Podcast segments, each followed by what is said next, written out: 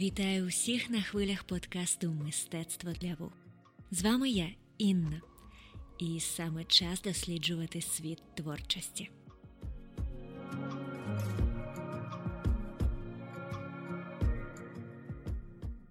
Тема екології дуже часто фігурує у виставках та перформансах. Це й не дивно, бо митці частіше за все намагаються розповісти про щось наболіле. Тому в Україні стартував екосвідомий мистецький проєкт Русалка 21 Про це розказав ресурс Пік. Ним займаються молоді режисерка Анастасія Вервейко і сценографка Марія Крутоголова. Цей проєкт поєднує театр, екологію та соціологію. В основі перформансу лежить рефлексія на всім відомий твір Ганса Хрістіана Андерсена, який захоплював нас з дитинства.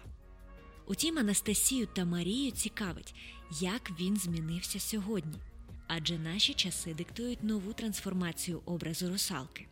Нині ми не просто спостерігаємо за людиною, яка висмоктує усі ресурси землі, а подеколи ми самі є цією людиною, людиною, потреби якої неможливо задовільнити. Важливою складовою перформансу є те, що грати його будуть у приміщенні станції сортування та переробки сміття Київ міськ вторресурси. Це основна станція в Києві, яка займається переробкою твердих промислових та побутових відходів вторинної сировини, включно зі скляними, дерев'яними та полімерними відходами. Також творці перформансу запускають акцію збору пляшок. Пляшки збиратимуться щонеділі з 31 січня по 7 березня, а всі учасники команди самі прийматимуть їх на станції сортування сміття, долучаючись у якості волонтерів до діяльності станції. Пізніше у перформансі вони планують використати пляшки для декорації світу русалки 21. Тож давайте ставитися до навколишнього середовища із повагою та турботою і долучатися до когорти екосвідомих людей бо від цього залежить наше з вами майбутнє.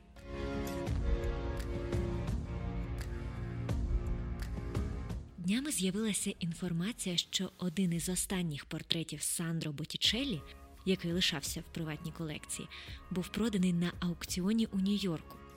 Покупець віддав понад 92 мільйони доларів. Картина 15 століття, яка називається Юнак, що тримає медальйон, стала найдорожчою роботою художника епохи відродження, що коли-небудь з'являлась на аукціоні і є найціннішою роботою старих майстрів, коли-небудь проданою в Сотбіс. Про це розповіли в аукціонному домі. Вважається, що портрет був створений наприкінці 1470-х років або на початку 1480-х років. Його попередній власник придбав творіння художника у 1982 році, усього за 810 тисяч фунтів стерлінгів. Наразі це трохи більше мільйона доларів. На картині зображений невідомий молодий чоловік, який тримає в руках невелику круглу картину, відому як медальйон. Сам медальйон має мініатюрний релігійний портрет сієнського художника 14 століття Бартоломео Булгаріні, якого Боттічеллі тоді включив у свою роботу.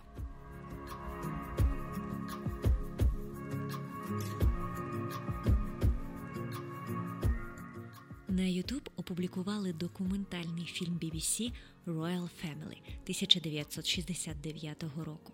Він розповідає про життя королівської родини у Великій Британії. Про це пише CNN. Коли фільм вперше показали в ефірі BBC, його подивилися 30 мільйонів глядачів, що зробило його однією із найбільш рейтингових телевізійних передач в історії Великої Британії. За оцінками BBC, загалом у світі його подивилися понад 350 мільйонів глядачів. Однак із 1970-х років фільм не виходив в ефір. Його поклали в архіви, як повідомляється на прохання Букінгемського палацу. 110-хвилинний фільм Річарда Коустона нібито не сподобався королеві Єлизаветі II через те, що показував надто інтимні моменти життя королівської родини. Наприклад, у ньому були фрагменти, як королівські особи їдять разом, як королева риється у сумочці, або як вона порівнює посла США з горилою. Невідомо, хто зараз розмістив фільм Royal Family на YouTube, але відео було швидко видалено з платформи після запиту про порушення авторських прав. Нагадаю, що з 2016 року на платформі Netflix виходить біографічний серіал Корона The Crown, що розповідає про життя королеви Єлизавети. Британський міністр культури Олівер Дауден вимагав, щоб Netflix додав початкові титри серіалу примітку, що сюжет вигаданий. Проте стрімінговий сервіс відмовився це робити.